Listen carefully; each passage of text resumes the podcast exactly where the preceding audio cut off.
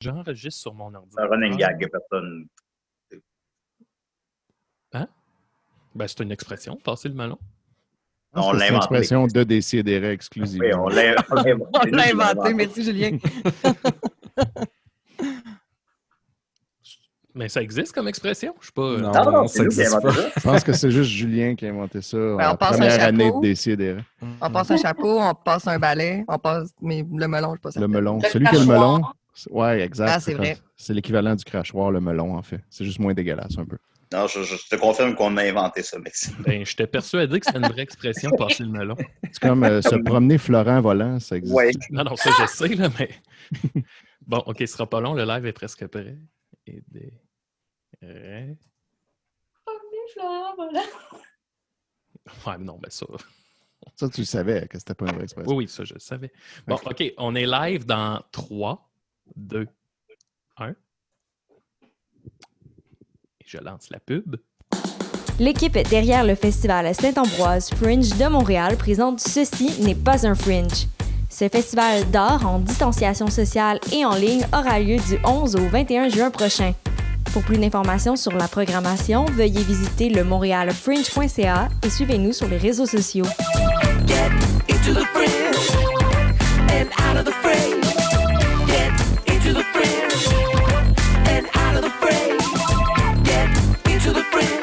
Vous saviez que choc.ca ce n'est pas que du podcast C'est aussi 5 chaînes musicales 24 heures sur 24 pour vous accompagner partout. Rock, indie pop, hip-hop, musique francophone et musique électronique en écoute gratuite et à volonté. Pour les découvrir, rendez-vous sur le site de choc.ca sur l'onglet chaîne musicale. Vous écoutez une émission de choc.ca. Et je lance le thème.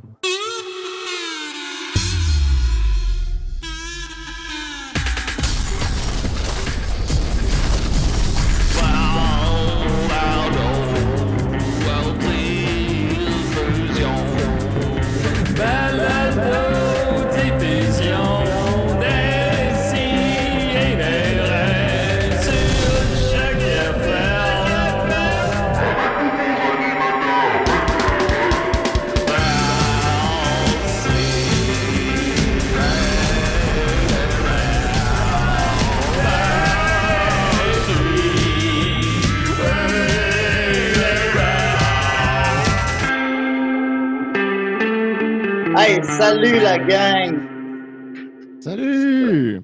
Hey, Ben, parce que là, c'est la première fois que je vais faire le zoom sur mon cellulaire. Parce que je là, t'es mobile. Je trouvais que le son n'était pas bon. Oh, je suis épuisé. Ah, Je me disais que tu allais être essoufflé. hein. Ouais. Ça...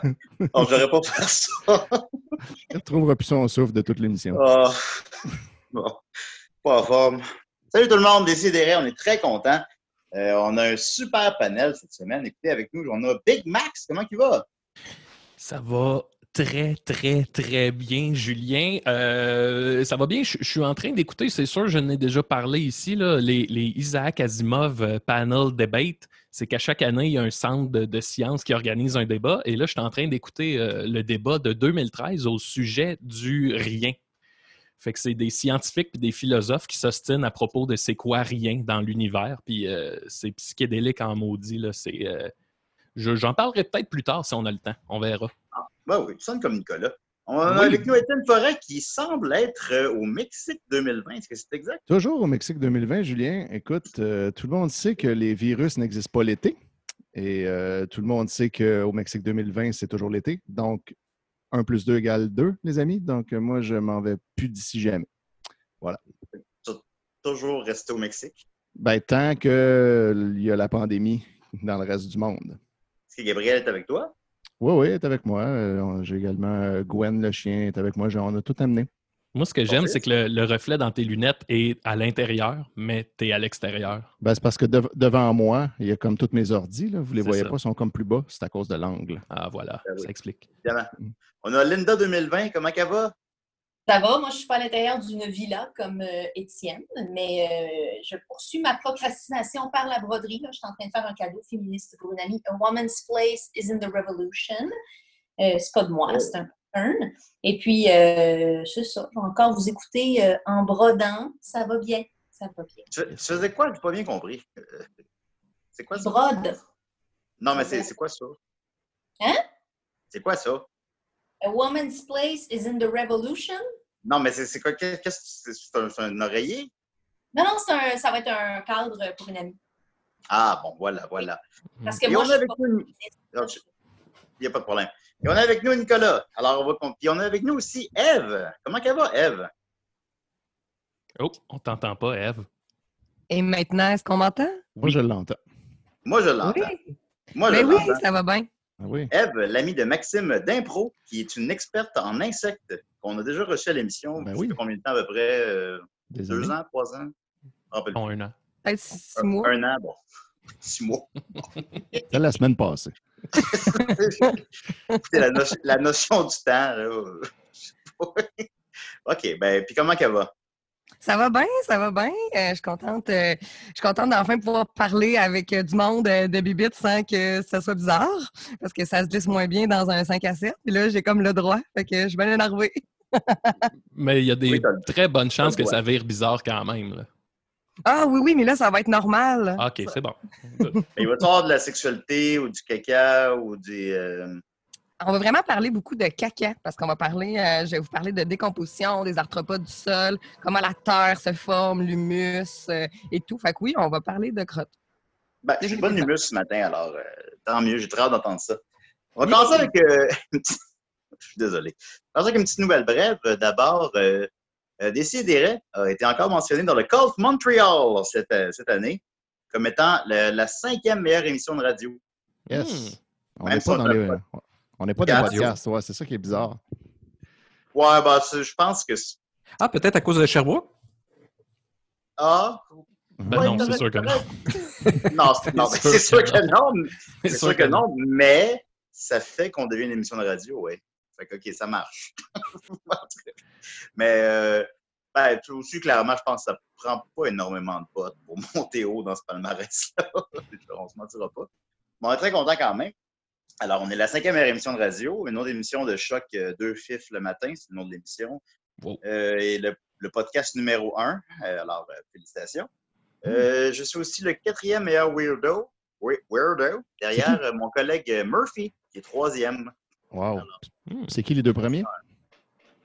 Je sais pas c'était qui. J'ai Ah. lu son nom ou son Ben, moi, je me suis permis de checker c'était qui les premiers parce que c'était des noms que j'avais jamais vus. Et la, la pole position, c'est, ça semble être une fille qui fait du genre de BDSM, là, une modèle en cuir. Et là, j'ai dit Ah, eh ben, je vois un lien avec mon ami Julien. Ben oui, il s'est fait battre par une fille de BDSM, fait c'est sûr qu'il a apprécié l'expérience. Il sent bien que, que Julien s'arrête dès qu'il voit son nom et il regarde plus après. Là. C'est- Non, Ah, je suis là. Bon, non, non, ça m'intéresse plus. non, non, j'ai- lu les noms, mais, je- mais, je- je- mais c'est- c'était pas des noms qui avaient une résonance pour moi. euh, Je ne connaissais pas. Mais là, maintenant que Maxime m'en parle, je, je, je vais le googler. Et euh, aussi, c'était quoi l'autre affaire? Donc, meilleure émission de radio. Et puis aussi, euh, je suis cinquième meilleur animateur radio, semble-t-il, selon Oh, les gens. Alors, euh, je remercie les gens qui ont voté pour nous, évidemment. Et euh, je voulais dire que ma- j'avais fait aussi une quote. On m'a demandé d'écrire en deux lignes, euh, de remercier Montréal. On m'avait annoncé qu'il y aurait ma photo dans le journal, euh, puis d'accompagner ça de, de remerciement de Montréal, de deux lignes. Je l'ai écrit en état d'ébriété. Puis là, finalement, ils l'ont censuré. Euh, là, j'ai pas. là, j'ai pas accès- Là, je peux pas le voir. Ben, On peut-tu avoir la version non censurée? Bon, on, on la comprend. là. Euh, Maxime, peux-tu checker vite vite mon Facebook? euh, si, genre la- Puis c'est quoi Si tu je, veux? si je le dis, j'aurais pas les mots exacts. euh. Euh, attends un peu, c'est parce que c'est le nouveau Facebook, là, puis je comprends plus rien. ouais. C'est vrai qu'il y a un nouveau Facebook, on m'a dit ça. Ben Ouais, oui, c'est, bizarre. Un matin, Je ça a popé chez nous aussi. C'est comme plus, plus euh, simplifié et épuré. Bon, fait que Moi, là, encore likes sur Instagram. OK, je l'ai. C'est Montréal. J'aimerais sans Sensord partout sur toi. Tu gorges mon Sensord d'un plaisir si pur que je dois le partager à tous avant de retourner sur ma planète. Oui, Bon. c'est ça, que je leur ai envoyé. Mais en gros, ce que tu as dit, c'est que tu éjaculais sur Montréal? Oui. OK. Bon, Ben, voilà. ben, On avait bien C'est compris. un hommage à Malajube, ça? Bah, non, c'est pas un hommage à rien, mais tu sais, je trouve ça. Je sais pas, j'étais sous. Puis, je me disais, ah, ils vont-tu publier ça? Puis euh, le gars s'est excusé auprès de moi. Il a dit Hey, je me suis battu pour qu'il publie. Puis j'étais comme, Ah, alors c'est correct. là. c'est encore mieux quand c'est censuré, je pense. J'ai l'air moins épais. là. Raconté ça à ma blonde le lendemain, puis était comme, Voyons, c'est pas drôle. J'étais comme, encore. fait que voilà, alors je remercie. euh, en terminant, donc, tous les gens qui ont voté à Code Montreal pour euh, décider pour moi, pour tout ça. Merci beaucoup, les amis. Alors, on va continuer. On va, commencer à- on va- on va débuter avec Eve, tout simplement. Oui. Hey, attends une minute, je vais mettre le thème des invités. Là, C'est tout le temps un peu long, là, parce que. Ben, c'est pas grave. Ben, excusez-moi, hein, thème pour les invités. T'es l'invité à décider. Assis-toi, ça va te t'en parler. Va t'en niaiser!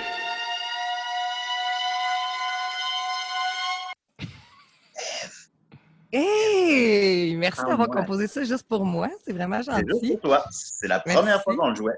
C'était Euh, hein? Eve, euh, Eve, tu fais de l'impro avec Maxime? Ouais. On on ne se connaît pas. Tu, euh, Ben, mais surtout, ça va tu tripes sur changer. les- Ça va changer, absolument. Et surtout, tu tripes sur les insectes. Et tu avais une chronique pour nous à ce sujet. Oui, euh, parce que euh, ben moi, dans, dans la vie, je suis euh, technicienne en entomologie. Puis euh, là, je suis en train de commencer à tourner mon, podcast. Ça s'appelle euh, L'entomologiste, qui va être ici, euh, dans, nos, dans nos studios.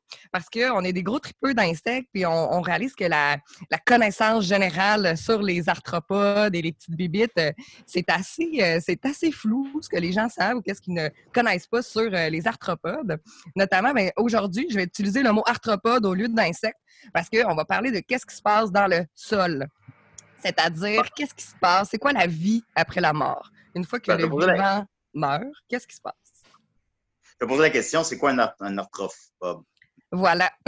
Les arthropodes, arthro, ça veut dire articulé, puis pod, pod, ça veut dire pattes. Donc, c'est tout ce qui a des pattes articulées. Quand on parle d'insectes, c'est les bébites qui ont six pattes. Fait que ça, c'est des insectes. Mais les insectes font partie du grand groupe des arthropodes. Là-dedans, tu as aussi les arachnides, qu'eux, ils ont huit pattes. Tu as aussi les millipèdes, qu'eux autres, ils ont... Mille pattes? Ouais, ouais, ça mais pas ils ont- littéralement. non, non, ils n'ont pas vraiment mille pattes, mais c'est, euh, ça fait partie du groupe des, des millipèdes. Il y a les crustacés là-dedans aussi. Puis quand on se met à fouiller dans le sol, il faut comme abandonner le mot insecte. On va parler d'arthropodes parce que ce qui se passe in the upside down, là, quand tu te mets à fouiller dans le sol, on est dans un autre monde totalement, puis on peut dé- découvrir là, des choses qu'on Eh, Est-ce ne même pas de, espérer qu'imaginer. est-ce qu'un ver de terre qui n'a pas de pattes, c'est un arthropode parce qu'il est dans Non, le sol? parce qu'il n'y a pas de pattes articulées. Il Calisse. euh, des annélides. Ça, ça me m'emballe tabarnak. fait partie des annélides. Le fameux euh, ver de terre, euh, qu'on se dit, bon, c'est super bon pour le jardin, sauf qu'on a découvert dernièrement que c'est peut-être pas super bon pour notre pour notre forêt euh, boréale ici. Parce que oui, le ver de terre, c'est un super décomposeur, mais pour la forêt ici, qui est, qui est du Québec, la forêt naturelle, ça serait pas le meilleur décomposeur parce qu'il est trop performant. Parce que le ver de terre, il n'est pas indigène du Québec. Il a été amené avec la colonisation. Donc, le ver de terre, c'est un décomposeur non obligatoire. Ça veut dire Attends que tu un n'es pas peu. obligé. Attends un peu, il n'y avait, pas de, il y que je avait pas de ver de terre en Amérique avant. Non, c'est arrivé. Ben C'est arrivé avec donc. la colonisation, il y a environ 400 ans. Ah ben, tabarnane. Donc, l'espèce de Mais pourquoi croyance... qu'il y, a- il y a des insectes? Pardon?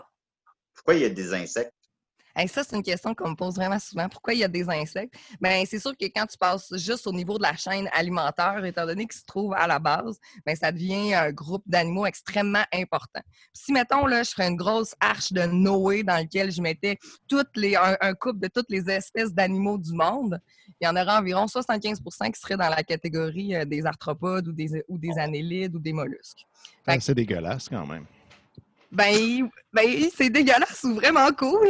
Ça dépend comment est-ce que, comment est-ce que le tu gars. Beden au Mexique. Ouais, moi, euh, Y a pas des insectes au Mexique, il y, a, Étienne? il y a des puces de sable, puis il paraît que c'est Bill Gates qui met ça pour nous contrôler avec la 5G, mais ça, Ah, je voilà. sais pas si c'est vrai. Bon, OK. Puis, euh, puis c'est ça. Donc, euh, je m'intéresse beaucoup à la décomposition ces temps-ci. Donc, euh, qu'est-ce qui se passe? C'est quoi la vie après la mort, mais directement, là. Comme s'il y a un cadavre qui se retrouve dans la forêt, ça va être quoi les premiers insectes qui vont venir les, les- les décomposer? Puis aussi, ben, quand les. C'est lesquels? En premier, c'est les diptères, c'est les mouches, parce que quand, quand un corps meurt, ben, en premier, la première action de décomposition qui va arriver, ça se trouve dans les bactéries de l'intestin. Donc, après la rigor mortis, là, après l'espèce de moment où c'est que le cadavre est vraiment raide, ben, en premier, c'est tes intestins qui commencent par te décomposer parce que c'est l'endroit du corps où est-ce qu'il y a le plus euh, de bactéries. Hmm. C'est dans la flore bac- ba- bactérienne. Puis, euh, l'espèce de fermentation, de réaction d'analase ou d'analyse, bref, Danal. ça- anal. Ça fait, euh, après 15 minutes seulement, le cadavre se met à sentir. Puis ça, ça va attirer les, euh, les mouches, donc les diptères femelles qui vont venir pondre dans les orifices euh, du cadavre. Puis, les, les gens qui travaillent pour la police et tout, quand ils retrouvent un cadavre en fonction des sortes de larves qu'il va avoir sur le corps, de l'âge de la larve, de la température extérieure, ils vont être capables d'avoir une datation extrêmement précise euh, du cadavre. Donc, en premier, c'est les diptères. Par la suite, ça va être une sorte de coléoptère. Quand les diptères vont être partis, là, ça va être une sorte de coléoptère qui va venir euh, décomposer. Par la suite, les coléoptères, ils partent, puis il y a en tout à peu près 7-8 escouades comme ça qui vont venir décomposer le corps jusqu'à ce Des vagues après vagues. là. Exactement, après Hmm. trois ans. C'est comme question. attendaient leur tour. Carbone 14 vivant, finalement, de, de, de, de la mort récente de quelqu'un. Oui, fait que tu es capable de savoir. Ben, c'est sûr que là, on pense à un cadavre vivant. On parle, on- je ne dirais pas un cadavre vivant, mais on parle d'un être vivant, mais ça peut être aussi l'adaptation de cadavres d'a- d'animaux, bien évidemment. Donc, il y a vraiment tout un volet euh, spécialisé en, anim- en animal ou en arthropodes qui vont être des décomposeurs euh, euh, dans le sol et dans, la, et dans la forêt. Ça se trouve être une spécialisation à l'université où est-ce que tu peux étudier seulement ça. Fait que toi, tu es le spécialiste de l'adaptation des cadavres en fonction des insectes. Hmm. J'ai une question, mais je suis pas sûr que tu as la réponse. Admettons que je meurs puis que je me fais euh, enterrer dans mon cercueil, là, six pieds sous terre. Tu sais-tu combien de temps ça peut prendre avant que je me ramasse avec des, des bébites qui me pondent des choses un peu partout? Ben, J'aurais de la peine, tu meurs. Mais je trouve ça intéressant qu'est-ce que qu'est-ce que tu dis parce que ça dépend de la sorte de cercueil. On a découvert que les cercueils qu'on utilise qui sont euh, vraiment en bois extrêmement massif, ça dépend de la sorte de bois, ça dépend de la sorte de sol. Mais euh, dernièrement, ben on a découvert que c'était plus ou moins écologique là, se faire enterrer dans des du gros bois massif euh, traité, puis avec toutes les euh, avec tous les produits chimiques qu'ils mettent à l'intérieur de ton corps là, ça pollue extrêmement le sol. Maintenant, il y a des manières plus écologiques de se faire en- enterrer où est-ce que tu vas, euh, tu, vas déga- tu vas euh, dégager beaucoup moins euh, de produits chimiques puis tu vas te décomposer beaucoup plus rapidement. Hmm. Ben merci. Que comment qu'on doit mourir? Ben, il y a des cercueils en paille Oui. non traités, mais ce qui arrive, le, le problème avec ça, c'est que tu as l'air cheap. Sais, mettons, à ton enterrement, Ça, Le monde- Julien voudrait vraiment pas ça. là. Mais en même temps, il est cheap, il ne voudra pas payer Ben, pour plus. De, Non, de mais tout c'est un mon vrai vivant, problème. j'ai eu la cheap. Là. Je peux pas traîner ça avec la mort. mais c'est un, c'est un vrai problème. Les familles n'acceptent pas euh, de prendre des cercueils écologiques parce que tu as l'air pauvre. Ben, il y a quelque chose quand même de. de- c'est- c'est ça fait partie du rituel de- de- de- d'enterrer quelqu'un, tout ça. Tu te dis, si je t'enterre ta grand-mère et tu l'as beaucoup aimé, je l'enterre dans un, un truc entre guillemets cheap, ben, c'est comme si tu la respectais pas. Quand en Ouais, réalité, je c'est comprends ça. parfaitement. Euh, Mais sais, pourtant, dans- euh, dans- dans, le- dans la religion juive orthodoxe, en tout cas de, de la religion assidique du moins, euh, les gens se font enterrer vraiment dans, un, dans une tombe en bois, mais vraiment basic, là, euh, que, tu sais, mais c'est même pas scellé, là, tu sais, ça fait partie justement du rituel parce que c'est une façon de retourner le plus vite possible à la terre. Une genre de boîte Amazon, genre? Ça. Une genre de boîte en carton d'Amazon, genre? Quasiment, genre, sans le tape, là, sans le tape.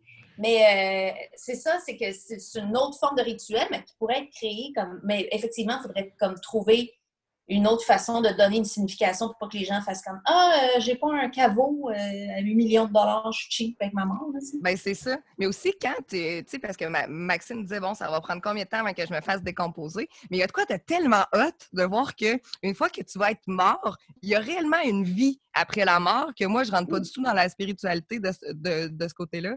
Ma spiritualité, à moi, c'est plus euh, le recyclage des nutriments, puis que toi, tu vas te faire décomposer, tu vas redevenir de la terre, de l'humus super riche, puis tu vas te réincarner, ben, tes molécules qui faisaient partie de ton corps vont redevenir du gazon ou une fleur qui, là, qui va se faire butiner, puis là, ça va donner du miel. Fait que toute la continuité de la vraie vie après la mort, finalement, de tout ce qui va vivre. Dans mes cours, souvent, on disait, il n'y a rien de plus vivant qu'un vivant mort. Quand tu vois des forêts qui sont extrêmement bien aménagées, où est-ce qu'il n'y a pas de bûches qui traînent par terre, il n'y a pas de il y a pas de bois, tout a été euh, comme, euh, comme le ménage, ben c'est vraiment pas bon pour la faune parce que quand tu retires tous les végétaux morts puis que tu les enlèves et tu les mets ailleurs, ben t'empêches toute cette matière organique-là de se retransformer en sol pour renourrir les espèces qui vont repousser de ce vivant mort-là. Le nombre d'insectes qui vivent dans les chicots ou les oiseaux qui vont venir nicher, ou même qu'une bûche par terre, ça fait des petits corridors pour les micro-mammifères qu'on a tellement de besoin pour faire vivre la faune dans les forêts. Je me rappelle Tellement quand, j'étais petit, excuse-moi, vas-y, Linda. Vas-y, vas-y. Non, non, je disais même, même racler les feuilles, c'est une façon de- de- de- d'enlever justement des. des- retirer le mort. Tu sais, quand tu fais ton jardin, là, laisse des résidus de culture sur ton jardin. C'est toutes des protéines, c'est tous des nutriments avec lesquels tu as engraissé ton sol que tu fais juste enlever puis jeter au vidange. Laisse Le ça là-dessus. euh, les décomposeurs vont s'en occuper, tu sais. Moi, ce que j'avais lu, c'est que, mettons, à l'automne, sur ton terrain, le mieux, c'est au lieu de tout ramasser les feuilles, c'est juste de passer la tondeuse dedans pour les déchiqueter. Puis t'es là, comme ça, tu les laisses là, puis euh, ils vont comme pourrir pendant l'hiver, puis pendant le printemps après, puis ça va, tu vas arriver au printemps, puis tu verras plus vraiment de résidus, puis ça va avoir nourri le sol. Exact. Puis c'est vraiment bien moins chiant, en plus, à faire que de toutes les ramasser. Puis là, tu viens de faire la première job parce qu'il n'y a pas juste un insecte qui va venir manger la, la- la feuille morte, puis que ça, ça va devenir de la super de, de bonne terre. Souvent, c'est plein d'associations, puis ça finit par des bactéries ou des champignons. Alors toi, en déchiquetant les feuilles, ben, tu viens de faire l'action d'un premier décomposeur. Fait que là, ensuite, c'est C'est quand même plus beau aussi sur ton terrain que plein de feuilles, tu sais, qu'on dirait que tu rien fait. Ça, a l'air plus clean déjà. Ben, En fait, une plage, fait tu sais, c'est sûr que tu peux. Voilà, pas- je parle pour si, mettons, tu es à la maison à l'automne. tu sais. Mais là, je sais pas, je vais être où cet automne, hein, on verra. Hey, Mais c'est Ève, fun. euh, ah, Oui. vas-y, vas-y, vas-y. Nicolas, euh, tu. Oh, oh, pardon. Oh Je- Seigneur. Excusez. Non, non, mais c'est pas grave. Ben, en fait, je veux dire, je sais pas si tu as comme un, un- un- un exposé déjà de clair dans ta tête, mais sinon, j'ai j'ai une question. Est-ce que je te la pose? Euh, Une question de quelqu'un qui nous écoute. Ben, la dernière fois, j'avais fait lancer? un, un exposé, puis j'avais rien dit finalement. Fait que là, je me suis semi-préparée. OK, c'est bon. mais veux-tu, c'est une question qui peut sembler épaisse, mais je la trouve bonne. C'est euh, Jérémy Gilbert qui demande si les mouches à fruits sont végétariennes. C'est bien épais. Non, non, c'est pas vrai. C'est euh, c'est, euh, les, les mouches à fruits, euh, ben, ils vont manger. Ben, c'est parce que ce qu'on appelle mouche à fruits, euh, on parle euh, des, des tout petites, tout petites mouches, là, Ouais, des, des, des drosophiles. Ben, sont végétariennes. Ils vont, eux autres, ce qu'ils mangent, c'est comme de l'espèce de glu fermenté de fruits ou de légumes. C'est-à-dire, mettons que je me nourrissais comme une mouche, je vomirais sur une pomme, un vomi très acide qui décomposerait un petit peu la pomme, puis je le je l'aspirerais par la suite. C'est pour ça qu'ils ont juste une genre de ventouse comme ça. là. Ils font comme vomir de quoi de super acide, puis ils aspirent par la suite. Ils n'ont pas, pas de dents pour manger. Tel que vu dans le film La Mouche. Ben voilà. Ouais. On ne s'est pas créé un fret avec ça. Ça crée un immense malaise. Oui, ben écoute, Jeff Goldblum, il le fait. hein. C'est pas moi qui invente ça. Alors, est-ce que les insectes sont la voix de Gaïa? Notre La voix de la? Terre? Oui. Ben, les insectes étaient là bien avant nous autres. Puis les, ceux qui étaient là bien avant les insectes, c'est les plantes. Euh, donc, euh, les insectes, en arrivant sur Terre, ils ont fait des associations avec des, des plantes, puis ils ont fait OK, toi, tu me donnes le sucre de la photosynthèse, puis moi, je vais te je vais m'arranger pour qu'il n'y ait pas de prédateurs là, euh, qui, euh, qui viennent prédater ou manger euh, la plante.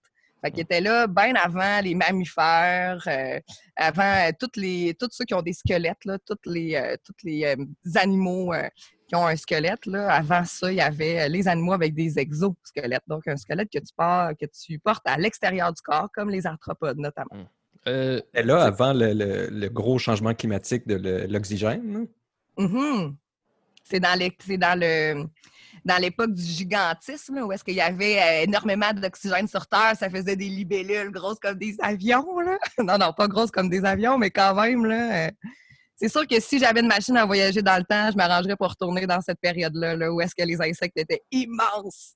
OK, fait que tu n'irais pas tuer Hitler, toi. Ah non, c'est trop de job. C'est trop cliché, ça. Tu pourrais ramener des insectes immenses pour qu'ils tuent Hitler après. tu sais. Mais malheureusement, j'aurais pas assez d'oxygène pour être capable de, de- de les faire C'est survivre. Hitler qui se fait vomir des produits chimiques puis sucer Par des après. poches comme- géantes. Nan. Tyler! Ouais, Je sais pas pourquoi voilà. personne n'y avait pensé. Va tes Ben, c'est spots! ça. La question se pose. Euh, sinon, ben évidemment, euh, est-ce que les insectes te fourrent? Hey, tu m'avais déjà demandé cette question-là. Ah, c'est sûr que oui. Ben, si tu l'as demandé, réponds pas.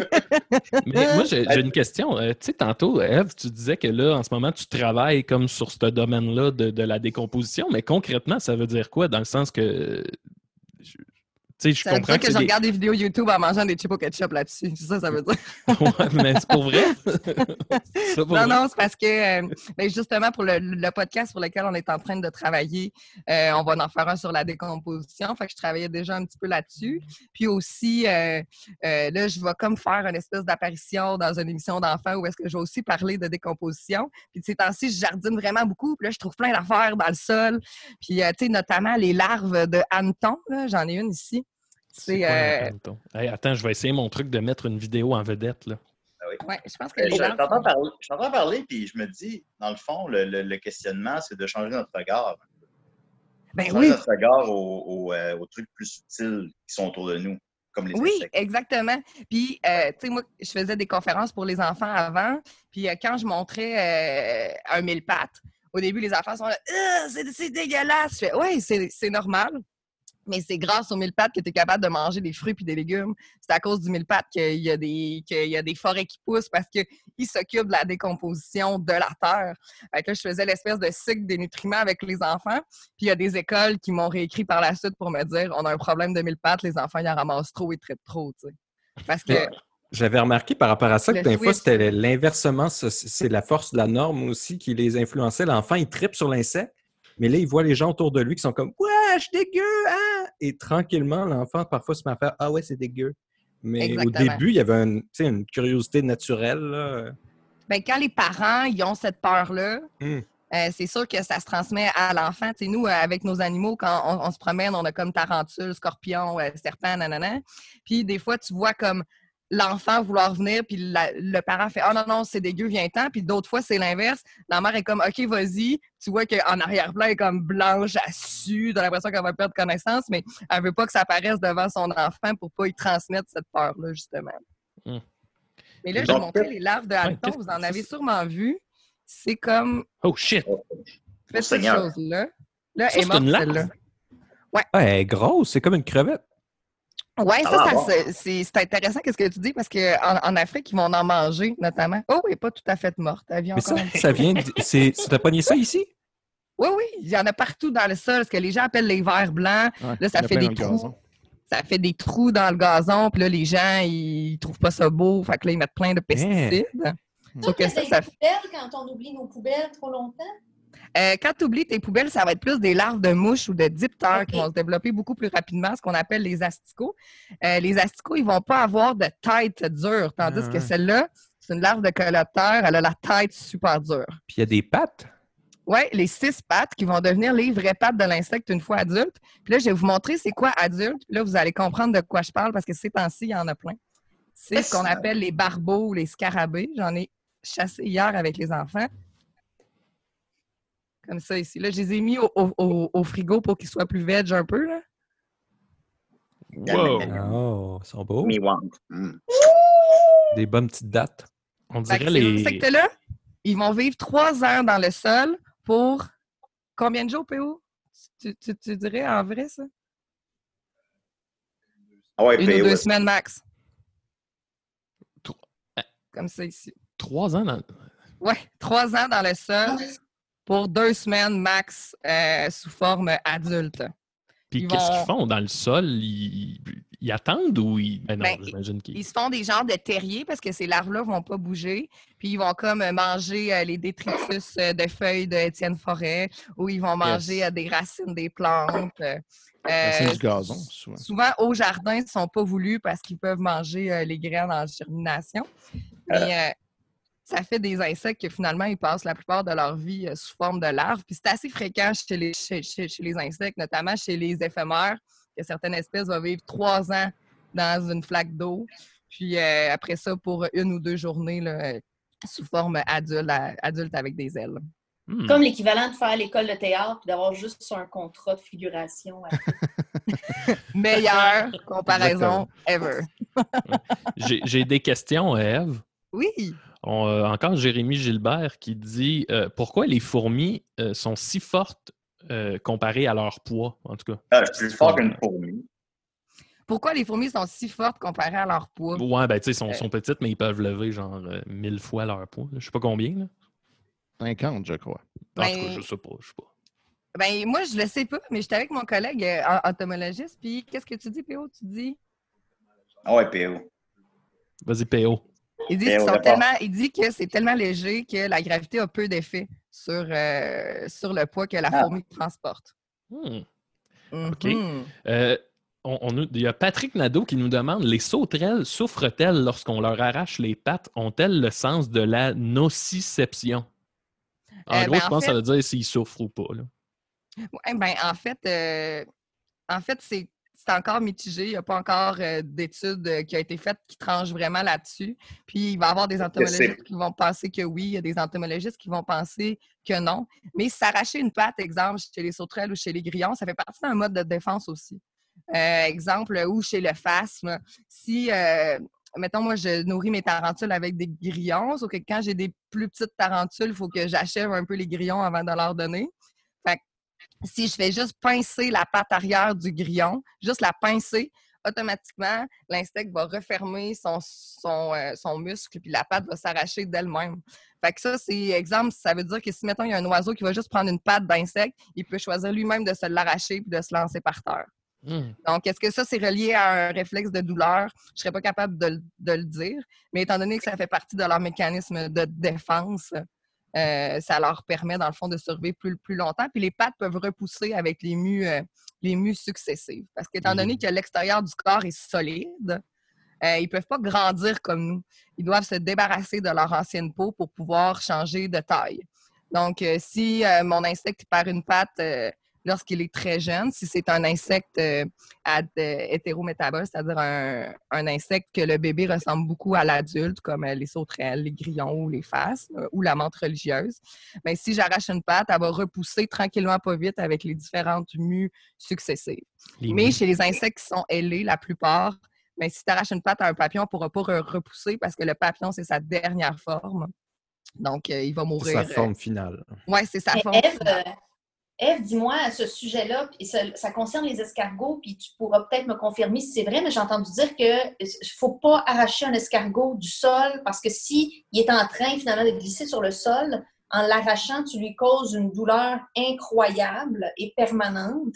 Mais ça a l'air que, mettons là, que tu veux cueillir un escargot pour X raisons, j'ai j'ai de la famille de chasseurs qui font quoi que ça, mais faut que tu, finalement, tu peux le poker un petit peu sur ses antennes jusqu'à temps qu'il rentre dans lui-même, puis là, c'est la façon sécuritaire de le cueillir du sol. Ben, c'est que ça peut déchirer ses muscles, en fait. Là. Ça dépend à quel point il, il est bien euh, suctionné. Je ne sais pas si ce mot-là existe, mais je le dis. Euh, ça dépend à quel point il suce bien le sol. Puis Euh. après ça, tu peux comme si tu tires dessus, ça peut déchirer les muscles. Mais tu sais, ça, c'est vraiment ce que je pense. Je n'ai pas étudié euh, les, euh, les, les escargots, mais mon collègue a l'air de dire que ça a comme du Ouais. sens. Que je dis. Donc, c'est possible de sucer le sol. C'est ça que je voulais que tu retiennes. C'est que les escargots, ça, c'est ça. Parfait. Tout simplement, qu'est-ce qui est. Ah, vas-y, Maxime, vas-y. Euh, Ben, je Non, mais pose ta question. J'en poserai. C'est les questions du public. Ben, donc. c'est juste simplement que. Comment dire? euh, c'est quoi notre. Pourquoi notre vision des insectes est aussi peut-être négative? C'est sûr que là, on est tous bien woke présentement, puis on est full ouvert, puis gna, gna, gna. Dans la réalité, c'est que les insectes, on, on en a peur, on en a. Ben, c'est que ça, ça, ça ressemble à des films d'extraterrestres, puis aussi dans les films, euh, euh, mettons Arachnophobia, où est-ce que là, tu vois quelqu'un avoir peur d'une araignée pendant tout le long, puis aussi, ça ressemble pas à ce qu'on à ce qu'on connaît. Puis tout le côté visuel, tu sais, ça n'a pas l'air cute, ça n'a pas des gros yeux, c'est pas doux, tu veux pas le flatter. Fait que je pense que c'est une perception. C'est notamment pour ça que moi et mon collègue, on aime ça parler euh, aux enfants, puis leur montrer à quel point c'est cool, à quel point tu en as besoin. Tu sais, la prochaine fois que tu vois une bibite dégueu, si tu le sais qu'elle te permet de, de manger, il me semble que ça mérite d'être un peu plus. euh, D'avoir, euh, je sais pas, redoré le, le blason euh, de ces animaux qui étaient là euh, bien avant nous. là. Ben, Je pense aussi qu'il y a le fait que beaucoup d'insectes nous gossent au quotidien, genre. Fait que, tu sais, c'est un peu négatif la relation qu'on a. On peut se faire piquer, il y en a qui sont allergiques. Tu trouves des fourmis dans ta vrai. maison, tu te rends compte qu'ils ont mangé euh, tout le bois dans ton mur. Fait qu'il y a comme beaucoup un aspect nuisible euh, qui, qui fait que là, dès que tu vois un insecte, c'est comme tout de suite, tu pars négatif. tu je vu le documentaire euh, L'été de mes 11 ans? oui, ben, tu vois, c'est un bel exemple. c'est à cause d'un insecte que ça finit mal. Fait que, Une autre question du public. Ah, Il y a euh, Gabriel Franqueur qui dit Que pense Eve de l'arrivée des guêpes japonaises géantes? Oh, ça, c'est une bonne question.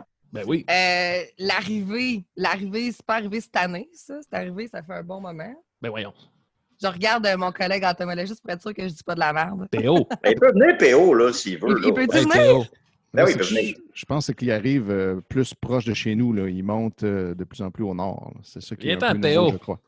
You Hey, c'est PO. of a bitch. Hey, PO! Hey, dirty ass liquor. You motherfucker. Comment tu sais que c'est mon surnom? Ah.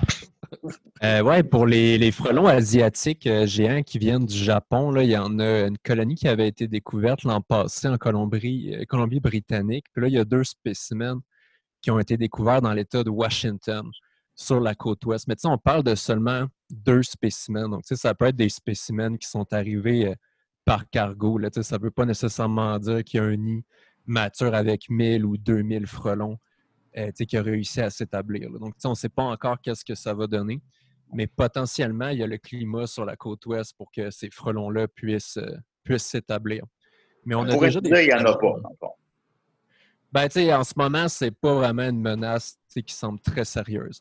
Par contre, ici sur la côte est, on a déjà le frelon européen. Donc, c'est une autre espèce donc, euh, qui vit en France, euh, dans, dans toute, euh, je veux dire, l'Espagne, une bonne partie de l'Europe de, de l'Ouest, en fait. Et puis lui, il a été introduit il y a déjà plusieurs dizaines d'années sur la côte est. Puis là, il a remonté jusqu'à l'Ontario. Moi, j'ai j'ai un de mes techniciens qui en a déjà attrapé un en Ontario. Je l'ai ici dans, dans ma collection. Je l'ai acheté. Euh, tu sais, c'est assez gros. là. C'est plus gros que les guêpes à papier qu'on voit en ce moment. Là, qui, en a cette année. Comme, Raconte comment est-ce que les Ouais. abeilles se, se défendent contre le frelon, c'est pas le coup? Ouais. parler dans le Ben, c'est- micro. C'est ça, parce que bon, le, le frelon, c'est carnivore, comme la- une bonne majorité de guêpes. là. Donc, tu sais, le frelon asiatique, qu'est-ce qu'il bouffe, qu'est-ce qu'il aime manger, c'est les abeilles à miel. Donc, lui, qu'est-ce qu'il fait? Il rentre dans la colonie, puis il est super big, là, il est comme immense. Donc, tu sais, les, les abeilles, pour lui, c'est comme des fourmis, c'est comme des nains. là. Donc, là, lui, il arrive, puis là, il leur coupe toute la tête. Donc, après, il arrache les pattes, il coupe l'abdomen, il enlève les ailes, puis lui, il veut juste le thorax. Tu sais, c'est comme s'il gardait juste ton thorax, là. c'est ça qui l'intéresse. là. Et puis là, il fait une grosse Ouais, bulle de thorax. Puis après, il part avec ça. tu sais. Puis le frelon, il peut comme manger des, des centaines d'abeilles par jour. C'est juste un seul frelon. Puis là, lui, il fait des allers-retours. Puis des allers-retours, puis des allers-retours. Puis sais, ça fait qu'un apiculteur peut arriver un matin, il ouvre sa ruche, il ouvre ses ruches, puis à peu près tout est décimé. C'est comme un hécatombe. Tu as juste plein de têtes, plein d'abdomen, plein d'ailes, mais il n'y a pas de thorax, parce que les frelons sont partis avec. là. Mais là, les abeilles, ils, ils font comme chauffer, là. Ils ont comme leur moyen de défense. C'est ça. Donc, il y a certaines abeilles, comment ils font pour se défendre, c'est qu'ils vont comme s'empiler. C'est comme s'ils se lançaient en mode sumo. Donc là, ils embarquent à comme 50, 100, 200 abeilles. Puis là, ils font vibrer leurs ailes super rapidement pour chauffer. Et là, ils vont cuire le frelon vivant. Et puis après ça, avec ce gros frelon-là, ben, ils vont produire de la cire. Parce que, tu leur miel, ils entreposent ça dans des rayons de cire. Puis comment ils produisent la cire? Ben, nous, c'est avec les oreilles. Eux autres, ils ont une glande sur l'abdomen. Donc, ils produisent de la cire avec leur propre abdomen. Puis là, ils vont envelopper le frelon. Puis ils vont comme le foutre dans un coin. C'est comme un cadavre gigantesque de prédateur dans le coin de ton nid. Mais là, t'es-tu en train de c'est- dire que les, les abeilles se défendent du frelon le, le- le- le- qui est japonais avec une technique japonaise qui est celle du sumo? Exactement. T'es malade? c'est c'est de l'appropriation culturelle. Mais tu sais, c'est une question de survie. Fait qu'on leur pardonne. Mais je me rappelle, il y avait eu un documentaire comme ça à Télé-Québec il y a des années et qui avait marqué tout le monde sur les frelons géants, dans lequel on voyait ce que tu décrivais avec le frelon qui arrive dans la ruche, puis là, il y a une pile de cadavres, puis lui, il est juste là-dessus, puis. Puis tous les gens que je croise, puis ouais, les frelons géants, ouais, le documentaire, là, ça, Ouais. c'est, c'est Non, très parce que, marquant. euh, moi, moi aussi, je me rappelle quand c'est sorti parce que c'était tellement surprenant comme, comme comportement. Tu sais, moi, à l'université, euh, j'étudiais les abeilles pendant un été, mais tu sais, on se concentrait sur le varroa, qui est un, un acarien parasite. Puis, tu sais, ce qu'on essayait de sélectionner, c'était de créer des nouvelles races d'abeilles qui ont un, po- un comportement hygiénique, qui se rendent compte qu'ils ont le parasite puis qui vont se nettoyer. Parce que le problème, c'est que beaucoup d'abeilles euh, se font sucer à mort par ce parasite-là. Ils se rendent même pas compte qu'il est là, mais il y a certaines abeilles, certaines colonies, ils font Hey, que c'est ça, c'est pas normal, puis ils vont l'enlever. Donc là, on essayait de sélectionner ces abeilles-là pour que leur descendance ait ce comportement-là. Puis on crée des races mieux adaptées pour survivre aux nouvelles menaces. là. Le fun que PO, ce soit un super bon souvenir pour lui. Mais moi, j'ai lui, il est allé à l'université, mais moi, j'étais technicienne. Fait que j'ai passé un été à compter les estis de varroa au binoculaire pendant 9 heures par jour, à enlever les estis de varroa puis les compter. C'était le pire été de ma vie. Et lui, il faisait des vraies affaires. Ben, c'est pour ça qu'il faut aller à l'université et être biologiste. Comme ça, tu peux avoir une couple de techniciens comme esclaves là, pour, pour compter tes parasites. Très bon Bah, moi, j'ai un bac en cinéma, là. On, on a un- il y a un commentaire de Alexis Canel que je pense que ça vaut la peine. Il dit La chenille qui devient papillon est une très jolie métaphore. Qu'en pensez-vous? C'est vrai, c'est Ben, très bon. je, vais, je vais vous laisser avec pour, euh, pour la suite. euh. On embarque dans la poésie. elle va vous pondre, pondre un poème. On va laisser la technicienne répondre à ça. Alors, technique. j'essaie de ne pas amener la vie personnelle des, des gens, mais êtes-vous un couple qui tripe ses insectes? Ah non, on est, on est des Ah. super de bons amis. Moi, je sors avec un comédien qui prend pas de scorpion dans ses mains même après D'accord, d'accord. Non, c'est sans, importance, mais je trouvais ça juste. Ça doit être trippant, être d'un couple de deux personnes qui tripent sur les. Hey, Ah, c'est bon, euh, sûr que non. Ben oui, c'est sûr que non. C'est sûr que non. C'est c'est sûr que j'aimerais pas ça. Mais, mais euh, la métaphore de la chenille qui se transforme euh, en papillon, ça me fait penser au livre euh, Alice au pays des merveilles, mais Alice qui a été écrit par Patrick Sénécal, où est-ce que tu avais une espèce, d'itinérant de personne âgée qui, euh, qui était dans sa chambre, puis qui s'enfermait, qui s'enfermait, puis qui restait dans son genre de sac de couchage, qui ressortait en papillon. jamais. Ça vous dit quelque chose? Non. Tout à fait. D'ailleurs, euh, le- le- la version BD euh, de ça s'en vient bientôt. On va plugger notre ami? Jake Dion qui travaille là-dessus depuis deux ans. Puis ça sort, euh, je pense, à la fin de l'été ou à cet automne, en tout cas. Ouais. C'est vraiment bientôt. Mais Ça sort à l'automne, puis dedans, il y a moi qui euh, se fait fouetter par ma blonde. Moi aussi, je vais être dedans en train de me faire sucer, je pense. Ah, Ouais. Ça va être merveilleux. ben, je donnerai pas ça à mon neveu à Noël, mais c'était c'était intéressant. Ben, ouais, c'est un Mais peu euh, adulte. au niveau contenu. de la métaphore de chenille qui se transforme euh, en, en- en papillon, juste au, au niveau plus biologique, là, euh, euh, nous, on a, mettons, là, des grosses chenilles, là, grosses, grosses comme ça, super belles, turquoises. Les enfants capotent, le sphinx de la tomate, super belle chenille. Le cocon, il est brun, puis ça fait un tout petit papillon gris, super poche. Mais la chenille était immense, super belle, euh, plus super colorée, puis ça donne un papillon super plate. Fait que ça se peut que des fois, mettons que je parle métaphoriquement, que tu étais peut-être mieux dans ta phase larvaire que dans ta phase adulte. Oh! Ouh! Très beau ça. Très beau ça. C'est comme l'inverse de la métaphore. Exact. Ben oui. Parce que des fois, il faut accepter, il ne faut pas penser que ça va être nécessairement mieux plus tard, puis il faut vivre le moment présent. Des fois, tu deviens Exactement. Nicolas. Peut-être que tu es dans le plus beau moment de ta vie puis tu le sais pas. là. Imagine Exact. si là, c'est ton plus beau. Tu t'en vas juste dans le. Faut essayer de le réaliser quand on l'est, mais souvent on le réalise par la suite. Mais bon, que, que- veut-on faire? Euh, Eve, écoute, on aurait un million de questions. Euh, tu perds ton temps avec nous. Pars ton podcast. Euh, C'est vrai? Ben oui, ben oui. J'écouterais ça, moi, chaque semaine. J'en j'en prendrai quelques heures, ouais. Ben, Ah oui, on, commence, mais euh, on, on en tourne quel- quelques-uns, on, on se regarde, c'est vraiment tough, on retourne chez nous, on se trouve pas bon, puis là, on en refait un autre, puis là, ben, tu sais, je pense qu'à un moment donné, il faut juste que tu décroches euh, de, Exact. ton, de, de, de, de- de quoi tu as l'air, puis on va juste le, le mettre en ligne euh, quand on va être game. Ah oui, non, non, on n'est pas on- bon semaine après semaine, puis on le fait pareil. Ben oui, penses-tu euh, qu'on se trouve bon? Voyons donc. Yo, Ben, est en bédaine au Mexique. Là. Ben, c'est Écoute, ça. c'est l'effort minimum, là. C'est comme je fais pas plus d'efforts que ça pour le podcast. là. Fait que merci beaucoup, beaucoup, Eve. Écoute, tu reviens quand tu veux. C'est c'est fascinant. J'aurais 10 000 questions. C'est- Ah, mais y aurait-tu au moins une dernière bébite? Euh, disait qu'elle en avait pas Oui, ben, je voulais vous Ah, montrer oui. le, Ah, ouais, le oui. mille pattes géant qui est, le- qui est ma. qui est je, te mets en, je te mets en vedette. ouais, je vais juste le chercher. Mon Dieu, il a l'air gros. Et tabarnak! Et encore lisse. Oh, câlisse, qu'est-ce que c'est Il y ça? en a de ça ici? Non, celui-là, il, est- il est. Parce que ça euh, ressemble dans le temple. euh, Mais j'en ai un gros comme ça qui est euh, parmi euh, les espèces africaines. Là, il est vivant, lui? Pardon?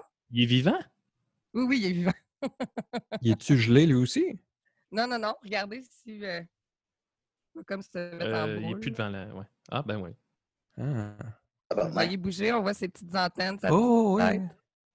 The Downward Ah, Spiral. il, il se dégêne un peu, on dirait. Ouais, parce que son moyen de défense, c'est se mettre euh, en boule, euh, bien évidemment. Tu connais euh, la gêne? Ben, si les insectes connaissent la gêne, ben moi, je- les- quand il est comme ça, je dis Ah, il, il est gêné. Mais je le sais que c'est un peu de la merde ce que je dis. Là, ils n'ont pas vraiment ces émotions-là. Il y a Non, l'air je plus long. je euh, présume qu'ils ne connaissent pas la gêne. Je présume que c'est juste un mécanisme d'autodéfense. Mais là, là, si je vous demande si vous avez bien écouté, est-ce que ça ici, c'est un insecte? Euh, non, C'est un andropode. Un arthropode. un C'est un arthropode. Un C'est un millipède. Ah, Euh, moi, je peux être un insecte, si je veux. Celui-là, c'est pas Non, un moi. insecte. Non, si moi, je veux être un insecte. Non, désolé. Ouais, il faudrait je- juste que tu te fasses pousser deux autres pattes. Ça me Ah, semble simple. C'est un beau projet de 4 sur confinement. 6 déjà. Ouais, Ouais, non, j'ai d'autres choses- d'autres choses de prévues aujourd'hui. Merci beaucoup, Eve. Hey, ça fait plaisir! Ben oui, là, je, me, je me déconnecte au Ben, tu complet? peux- Non, non, non, pas Tu peux rester si tu veux. Reste avec nous? Je vais rester. Merci Merveilleux. de m'avoir fait- de m'avoir la- laissé parler. On dirait que je vais être plus tranquille dans ma prochaine semaine dans mes rencontres sociales. Merci beaucoup, les Ben, gars. Mais là, il va ben, s'appeler ben, comment merci ton podcast? Le podcast, ça va s'appeler L'entomologiste, tout simplement. Arthropodcast, ça vous tentait pas? Ça va être tourné ici. Puis comme vous, vous voyez, chaque tiroir ici, c'est un tiroir euh, avec euh, des insectes de la collection euh, APO. Puis euh, tout dépendant de nos sujets, ben, on va sortir les, les tiroirs et on va pouvoir euh, en parler. Voilà. Wow. Il y a un jeu de mots à faire avec les insectes pour le nom du podcast. Là. Il y a On fourmille d'idées. Je, je sais pas. En tout cas, mais vous trouverez. Merci beaucoup, Eve. On va continuer Merci. avec euh, Nicolas. Ah oui? Oh non. je m'attendais pas à ça.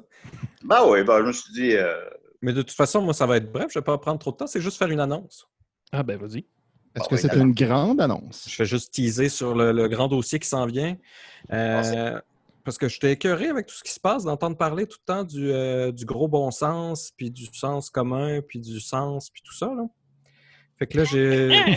Je vais faire un, un gros dossier dans lequel je vais déconstruire le, le gros bon sens euh, qui, qui est euh, ben, dernièrement utilisé juste comme une espèce de cheval de Troie rhétorique là, pour essayer Ah de faire croire qu'il y a une évidence euh, de vérité que tout le monde devrait connaître instinctuellement, puis que finalement tout ça c'est juste euh, c'est un peu un concept creux là, qu'on utilise pour insérer n'importe quel type de, de croyance. Fait qu'on va déconstruire ça en remontant d'Aristote euh, jusqu'à aujourd'hui sur le gros Ah, bon sens. J'ai déjà... que le gros bon sens, c'est pas si évident que ça, finalement. C'est quoi ce, ce gros bon sens-là? Puis il y a du gros débat là-dedans. Ça va être euh, très excitant pour cet été, je pense.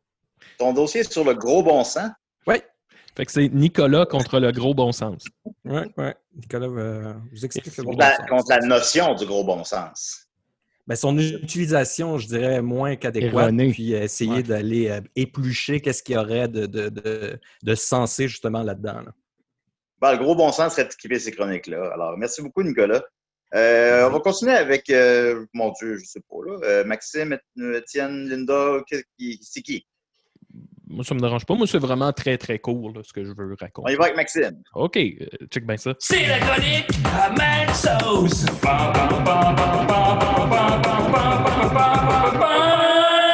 Super. Ben, écoutez, je veux juste faire suite à ce que je vous parlais en début d'émission, le, le, le, Isaac Asimov. Euh, euh, panel debate. Dans le fond, c'est chaque année, ils rassemblent des scientifiques, puis des, des, philosophes, puis des, vraiment des experts là, de, de très, très haut niveau sur un sujet pour débattre d'une question qui peut sembler très, très, très anodine, voire même euh, qui relève de la science-fiction. Et euh, ben, en gros, c'est une discussion qui, a lieu un peu comme s'ils se rassemblaient dans un bar, dans une taverne pour discuter de, ce sujet-là. Et celui de 2013, c'est ça, c'est à propos du nothing, à propos du rien. Puis qu'est-ce que c'est, euh, en gros, de, de définir c'est quoi notre conception de, de ce que c'est que rien. Euh, scientifiquement, à quoi ça, ça équivaut la notion de rien, la notion de zéro. Fait qu'entre autres, dans le panel, il y a un expert en zéro. Puis lui, il s'intéresse à quand est-ce que la notion de vide et de zéro est apparue. Super intéressant. Puis là, il part, puis c'est que c'est que Ça rapidement. l'air bon, en fait. Ouais, non, pour vrai, c'est super intéressant. Puis c'est que rapidement, ça devient vraiment psychédélique. Là. Ça devient des discussions à propos des dimensions, à propos du voyage dans le temps. Je vous explique rapidement pourquoi. Tu sais, en gros, euh, je pense qu'une phrase qui, qui, euh, qui résume bien de, quoi il est question, c'est on dit, ben, admettons, euh, à l'époque, je voulais expliquer ce qu'il y a entre moi et, euh, admettons, Nicolas. Si on est un devant l'autre, ben, on disait que rien, il n'y a rien entre nous deux. C'était ça notre notion de rien, notre notion de vide. Il n'y a rien de moi et Nicolas. Puis à un moment donné, on a découvert que, ben non, il y a de l'air. Fait que là, on repousse un peu notre notion de rien. On dit, ah, ben dans, dans l'espace, il n'y a rien. Il n'y a rien dans l'espace. Là, finalement, on se rend compte que non, il y a de la matière dans l'espace, même s'il n'y a pas d'air. a- Fait qu'on est tout continuellement en train de repousser notre notion du rien. Et euh, là, à un moment donné, où il arrive, c'est que il essaye de, de- de- de- repousser, si on veut, les, les notions scientifiques pour arriver à un endroit où il n'y aurait absolument rien. Puis, ben, en fait, il arrive plus ou moins parce que l'image qu'il donne, c'est tu prends un compte en banque, mettons, même si tu n'as rien dedans, même si tu as zéro dollar dans ton compte en banque, ben ce compte en banque-là qui est vide, il est quand même régi par les lois de la comptabilité et les lois Ouais, il y bancaires. il y a une- il y a une notion derrière que tu as zéro dans ton compte. Oui, exactement. Donc, tu n'es pas, pas dans rien, tu n'es pas dans le vide parce qu'on est toujours dans cette espèce de boîte-là qui s'appelle soit l'univers ou une dimension ou des dimensions ou un ensemble de dimensions, mais qui équivaut à, à être quelque chose quand même. Fait qu'en tout cas, ça, devient super psychédélique. Je vous le conseille vraiment. Il y a un monsieur, là, il arrive au début avec une boîte. Puis là, le monsieur, lui, c'est un expert en je sais plus quoi, là, mais il a un veston turquoise avec une cravate de clown, là, une espèce de scientifique fou, puis il arrive avec une boîte. Puis là, tout le long, tout le monde pense qu'il n'y a rien dans sa boîte. Puis à un moment donné, il sort un objet, là, je l'ai dessiné, mais je ne sais pas si on va bien le voir. Voyez-vous, il arrive avec un objet qui ressemble à ça. Ça, c'est en verre. Puis là, il explique que, dans le fond, chacun des... Attendez, là, c'est pas- je vois. Il explique que chacun des cônes est une dimension différente, puis que nous autres, on vit dans une de ces dimensions-là. Et en On ne voit plus ton dessin, Max. ah, bon, ben, c'est pas grave. Anyway, il y, a- il y a un cône. Il dit que ça, c'est une série de dimensions qui habitent euh, une à côté de l'autre. Et là, en gros, lui, il veut répondre à la question Ouais, mais avant le Big Bang, qu'est-ce qu'il y avait? Est-ce qu'il y avait rien? Qu'est-ce qu'il y avait avant le Big Bang? Est-ce qu'on est en présence d'un rien Puis lui, ce qu'il essaye de prouver, c'est que l'univers se serait créé lui-même. Fait qu'en fond, je sais pas si vous avez vous, vous souvenez, mais il y avait tous les cônes, un à côté de l'autre, qui s'en allaient après ça dans une espèce de loop en bas. Puis ce qu'il dit, c'est que quand tu arrives à l'origine, soit dans le cercle, ben là, c'est comme un, un- un voyage dans le temps continuel. Donc, l'univers, il n'y a pas besoin d'avoir quelque chose avant parce qu'on est dans une boucle temporelle qui recommence. Fait quand je parlais de psychédélisme, c'est vraiment là-dedans qu'on s'en va. J'ai passé un extrêmement... Voyons, j'ai passé un super bon moment. Puis je le conseille à tous. Allez écouter ça. Isaac Asimov, Ouais, euh, Panel Debate. Est-ce Ça que tu peux nous, bon. Ben, nous partage envoyer le lien? écoute, ben ouais, partage le lien sur la page de l'émission. Oui, d'accord. Puis, euh, ben, après l'émission. là. Puis, Ah, euh, euh, quand, de- excuse-moi, quand- Julien. quand on se met à réfléchir à, à ce qu'il y avait avant le Big Bang, sais, on est tous capables d'un peu penser à ça, disons. Mm. Puis, euh, c'est complètement abstrait. C'est fascinant. Je sûr que Nicolas a une réponse là-dessus. Vas-y, Nicolas. Ouais, ben, est-ce qu'il parlait du non-être? euh? Euh, pas où je suis rendu là, mais OK. Parce que ça Bon. commence un peu avec ça. le avec- non-être. Avec Parménide. Tel que entendu dans le chariot de Parménide sur des scies et des reines Ben oui. complètement noëlés. Mais sinon, avant le Big Bang, ben, il y avait, il y avait tout, tout ce qu'il y avait, mais concentré dans un point. Puis, même si le, le- le Big Bang a mené à l'expansion de, de- de l'univers puis de la matière, ben, c'était quand même un univers infini avant. Mais il s'agrandit à l'infini quand même. Mm. Ben, Ouais, mais- ça, ça, c'est plus abstrait et, et dur à, et dur à saisir. Mais là, est-ce est-ce qu'on sert à quelque chose? Non, euh, rien ne sert à rien. là. Les choses sont.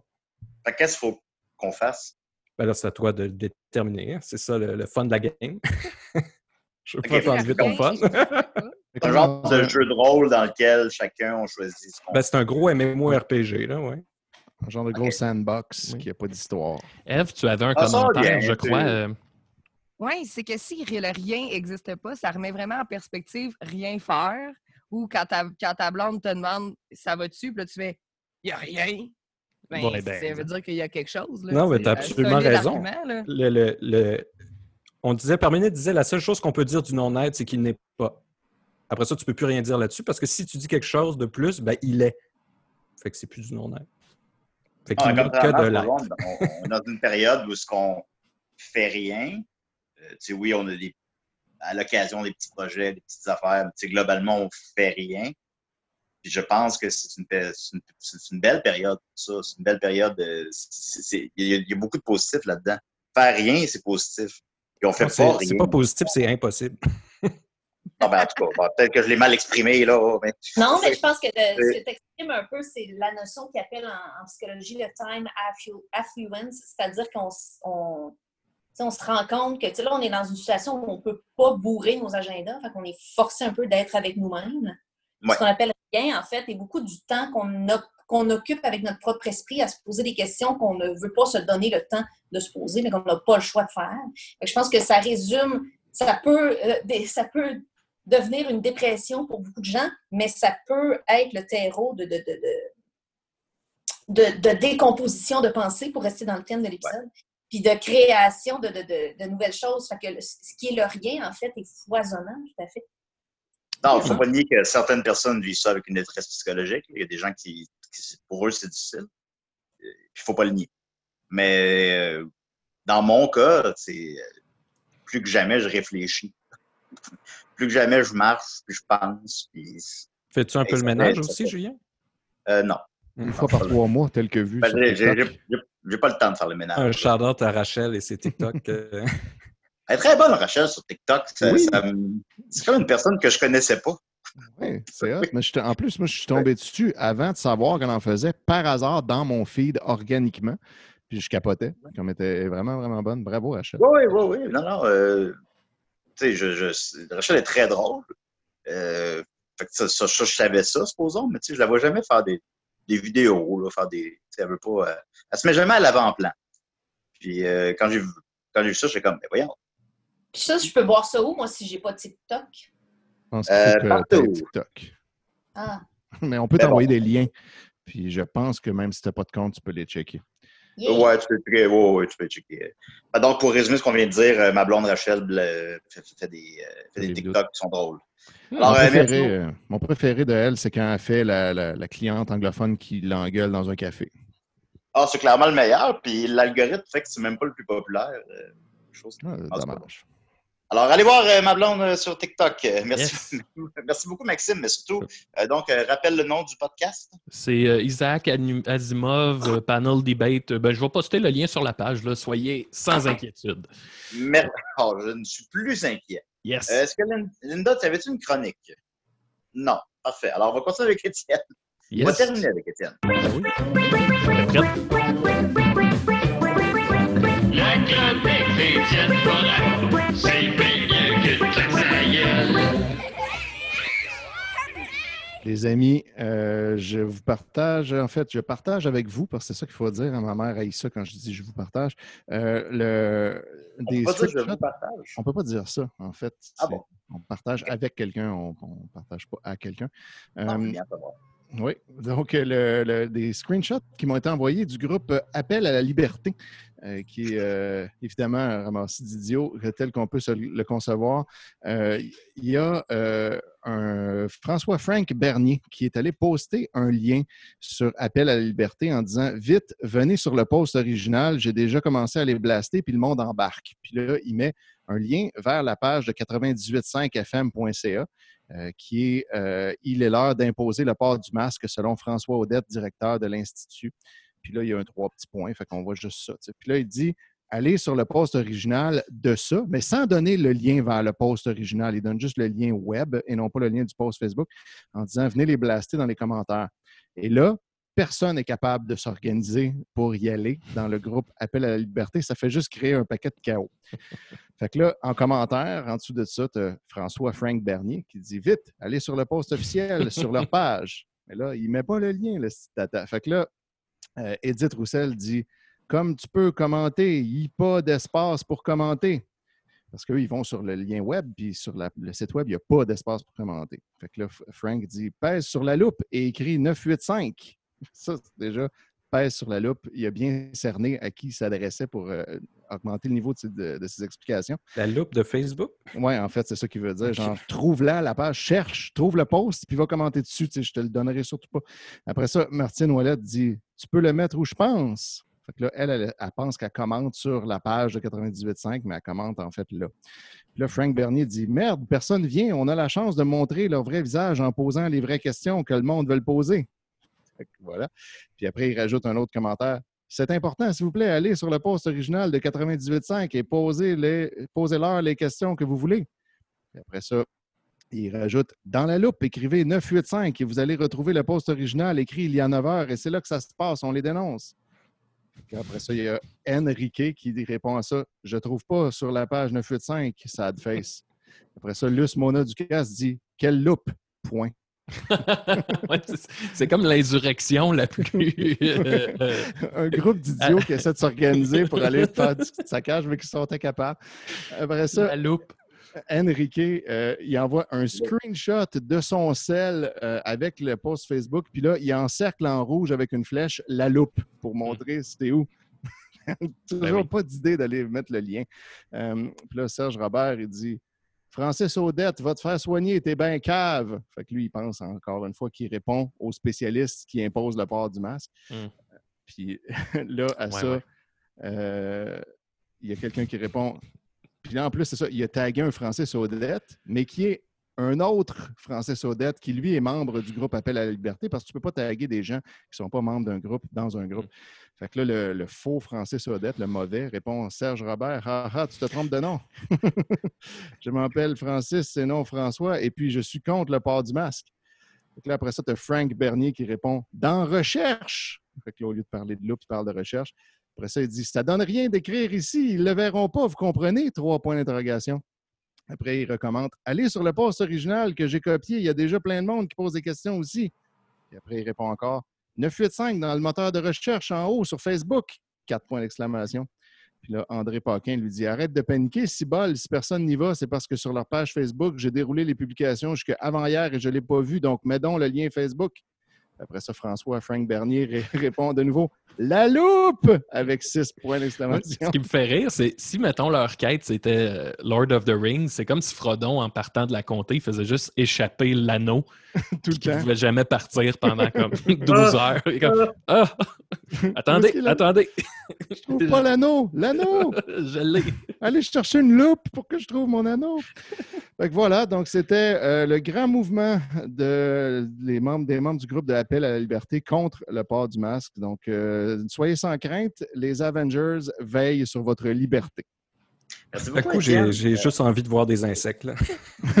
Oui, c'est comme moi. Peut-être euh, rapidement, je, je sais que tu es toujours à l'affût de ces histoires-là. Je, je crois que Marie-Chantal Toupin a encore fait un peu euh, les manchettes sur le web.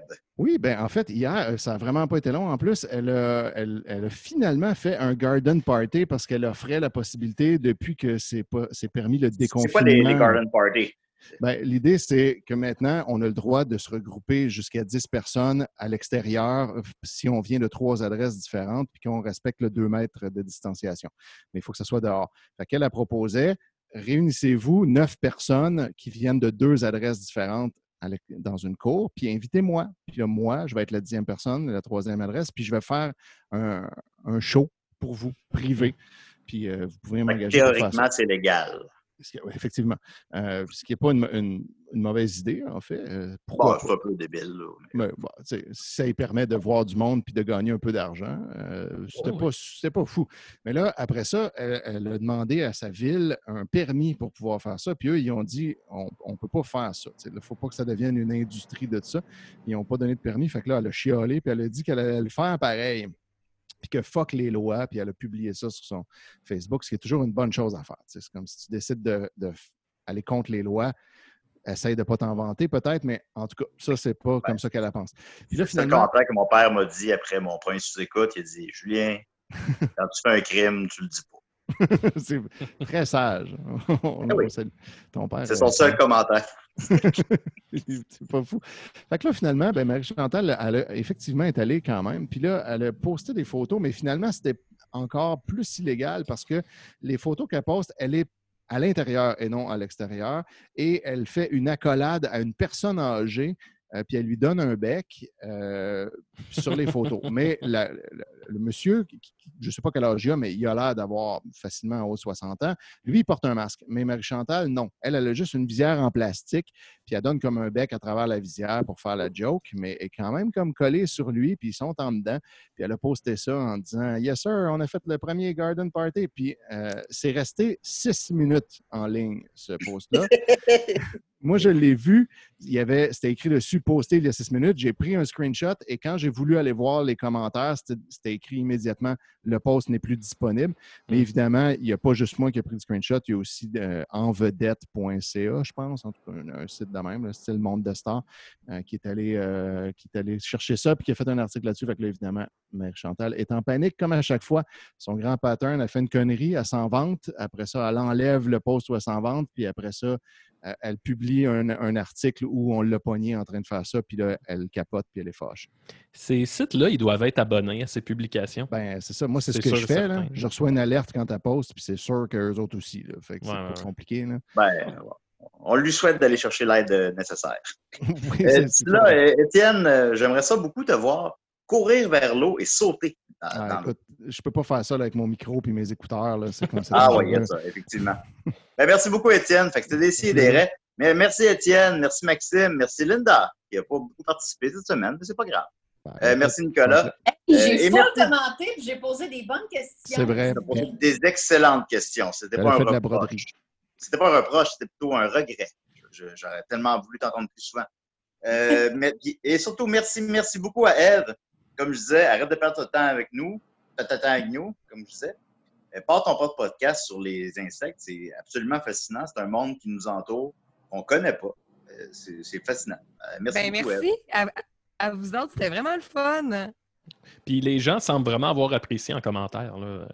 Il y, sûr, avait des, c'est il y facile. avait des bonnes questions quand même, je trouve. Oui. Ouais, Ben, ça fait changement, c'est le fun, c'est bizarre. Vraiment. Fait que voilà, merci beaucoup. Bye! Merci. Salut. On ne sait pas comment finir maintenant. hein.